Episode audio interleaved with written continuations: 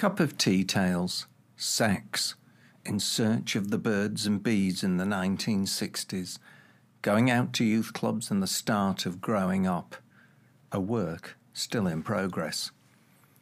It was when I was about 13 that my interest in girls appeared. Maybe it was that Roundy Girls School was so near, and yet for the pupils of each school so far away, that actually encouraged thoughts of the opposite sex.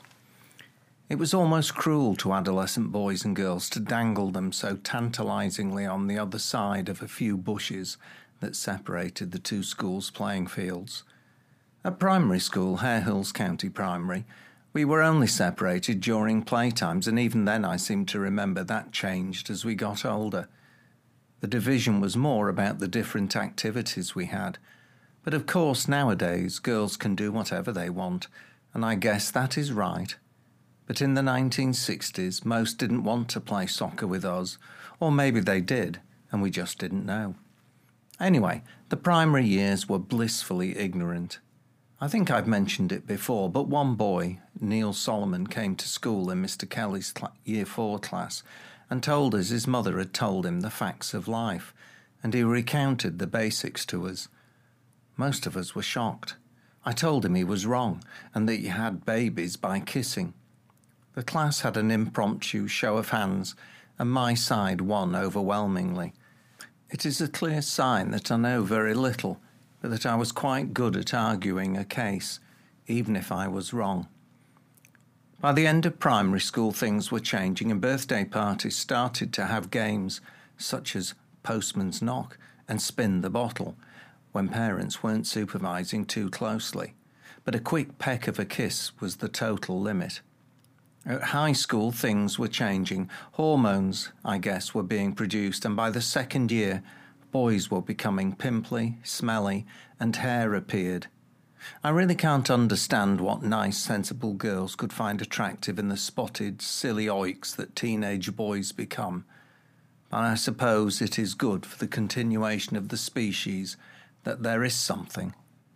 At Roundy, small groups of girls would loiter on their side of the impenetrable barrier, and it was surprising how often a soccer ball would end up in the bushes, thus allowing one lucky boy to be able to go and retrieve it. It often took a little longer than expected to find it, and a short conversation might take place and a secret note or message might be passed. It was all very much in the manner of the Colditz Escape Committee. Of course, there were also the camp warders, or in this case, teachers who occasionally would take their lunchtime supervision seriously and pounce on any unfortunate lad or girl who was on the wrong side of the barrier. I'm sure they laughed about it when they returned to the dense, smoke-filled staff room and reported to their comrades. Detentions, lines, or other forms of torture might result, and if you were truly unlucky, it might be a prefect who caught you. Prefects seemed to be of two sorts. Some were decent, understanding, and had a sense of humour, and others were vicious, power-crazed sadists who delighted in catching anyone and handed out pages of lines and prefect detentions like it was their birthday. I think it was this illustration of what power can do to the human spirit that made me sure that I would never take any position of power lightly. As a head teacher for many years, principal in Australia, I have always liked my students and staff, and I hope that I've never abused my position. I suppose that is something for others to judge. In the 1960s, I can't say there was a lot of education preparing boys for growing up. Biology was the nearest we ever got to sex education, and that was purely functional and mechanical. I can't imagine it was easy for Sweaty Betty or Mr. Hyman to deal with an unruly group of adolescent boys who thought they knew everything, but in reality knew next to nothing, but would never let on to anyone. I'm not sure if we covered reproduction in the 5th or the 6th form. Someone will know. The other potential source of information was from your parents. Now, it's one thing listening to a teacher, but quite another having a talk about the facts of life with your parents. The nearest I ever got was my mum, I think, saying, "You've covered sex at school, haven't you?" and her looking mighty relieved when I mumbled back, whilst turning red, that we had. It was a close call, but I escaped that ordeal, and I'm sure that she felt very much the same. As a result, Neil Solomon was the total source of my knowledge up to that point. We weren't to be put off, and there was an irresistible urge to meet girls, but we didn't seem sure how. My older brother came to the rescue, but he probably never realised. He went to St Wilfrid's Church at the back of Harehills / Gipton. He also started attending the youth club there, and he invited me to come along. I can't ever remember having the urge to take my younger brother along when I started going places, but he's obviously a much nicer brother than me. It was held in what was then a new church hall. There was a reasonably large group of youths, boys and girls, a record player, table tennis, soft drinks on sale. I was younger than most there, and I didn't know anyone, but my brother allowed me to tag along. He was 4 years older. I can only think that my presence was like having a dog. People will stop and talk to you if you have a dog. I became a bit of a focus, and I quite enjoyed myself. Everyone seemed so grown up, and yet they were only in their middle teens. Nothing of note really happened, but it was good to watch the girls and see how the boys behaved. There was a lot of preening, but for most of the time the boys would sit in groups on one side and the girls would dance in circles around their handbags. After my first experience I wanted more, and even attended church, joined the choir and became confirmed. See what you'll do for a way to meet girls. Of course, there were youth clubs around Roundy School, and I was invited to join a group that was going to St Edmund's Youth Club. I seem to remember it was a Tuesday night. This was going to be it. I did not know if I was an attractive youth, but I wanted more than anything to be one. I didn't have a lot of clothes apart from school uniform, but luckily my older brother did. I sneaked something a bit trendier than a school jumper and shirt from his wardrobe, and I think I had about £half a crown in cash. I can't remember where we met up, but maybe at Roundy Park Gates near the tennis courts, but a small group of us headed to St Edmund's. The church was familiar to us as we held the school carol services there, but the hall was large, dark stone and imposing. The group of us approached, walked past the public telephone box on the corner, and followed the one boy who'd been before into the hall. I suppose that the real awakening of adolescence was the realisation that you could find others attractive, and that others could find you so. Up to this point in my life, I don't ever really remember it entering my consciousness. You could be successful in certain activities, sport or otherwise, and that was nice. And of course, your relatives loved you, if you were lucky. That was a given. My arrival at St Edmund's Youth Club was the real start of attempting to get myself noticed. Youth clubs were fairly basic. There would be a record deck with current hits belting out, table tennis, some dancing, but mainly girls around their bags, and a lot of preening, strutting and nervous introductions. Some people appeared to be naturally cool, and they were the ones we all aspired to emulate. The cool kids had that something, and whatever it was, we all wanted it, or at least a bit. As I've mentioned before, I can't see what girls found attractive in teenage boys, but I was certainly interested in this beautiful alien species of girls. Apparently girls from Roundy schools had already cast their eyes over the boys, maybe from a distance through the bushes, or at Oakwood, or at the shops outside the girls' school's entrance. But I can't say that I knew many, apart from the one or two who I knew from primary school. The other disadvantage I had was from being from a family of only boys. Two brothers were not a great help in understanding or conversing with girls, and so I was one of those who stood dreadfully embarrassed. This being said, I wasn't really a shrinking violet either. I wanted to be cool, and that meant acting and looking the part. In these times, my wardrobe and most other boys' wardrobes were fairly bare. We had a school uniform, and I had managed to persuade my mother that I needed a pair of jeans. There were only two brands that most of us wanted to be seen in, and they were Levi's and then Wranglers. Not quite Levi's, but cheaper and still fashionable.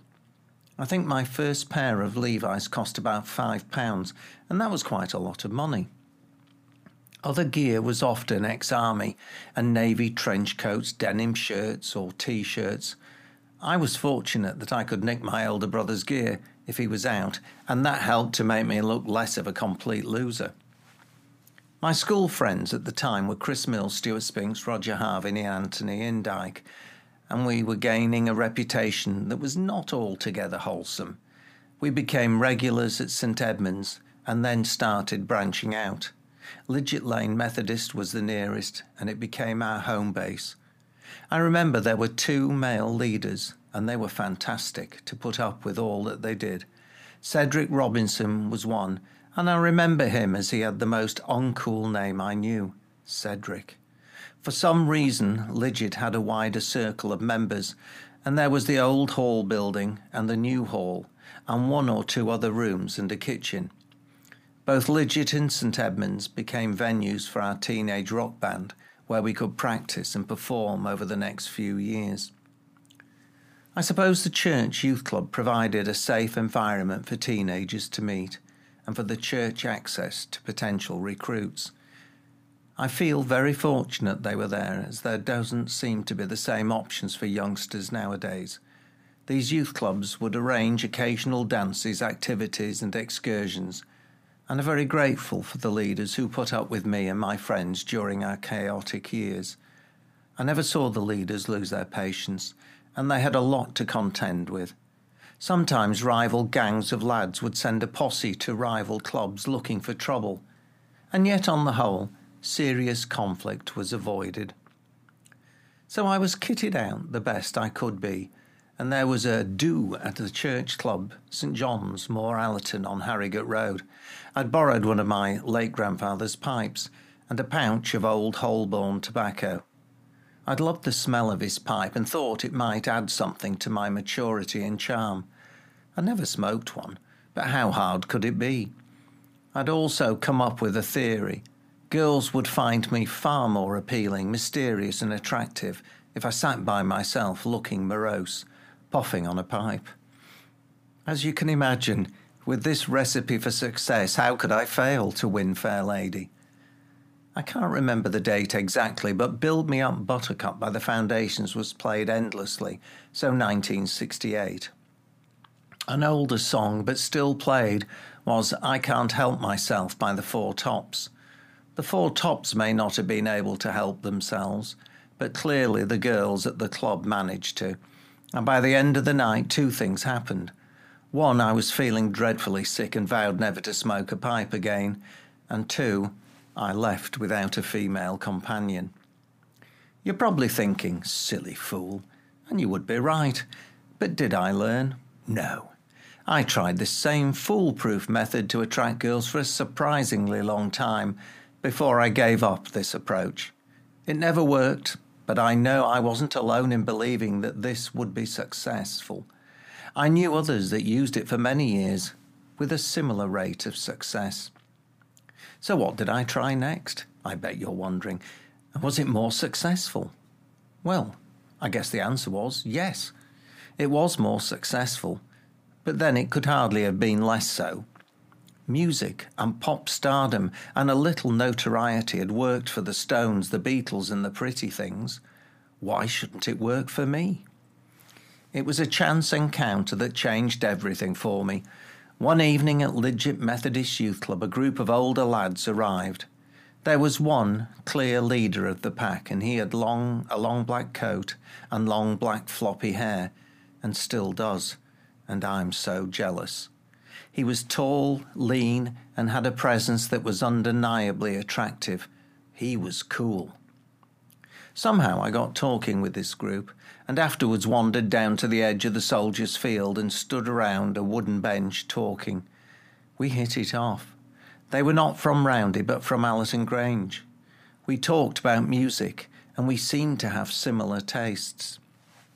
Within his group was another lad, Roger, and our lives had been mysteriously linked over the years, to the point that we now live 200 yards away from each other in Perth, Western Australia. We met up the following week at St Edmund's, or the Methodists, as we called Lidgett Lane, and we got to know each other quite well. Pete lived in a large terraced house at Harehills, off Harehills Lane, near Potter Newton Park. The house had an old cellar with its own entrance from the yard. I was invited round and we sat and listened to his record collection. Pete also had an acoustic guitar. Stuart Spinks and I were there, and Pete played a song that was a current hit, Neanderthal Man, by Hot Legs, later to become half of 10cc.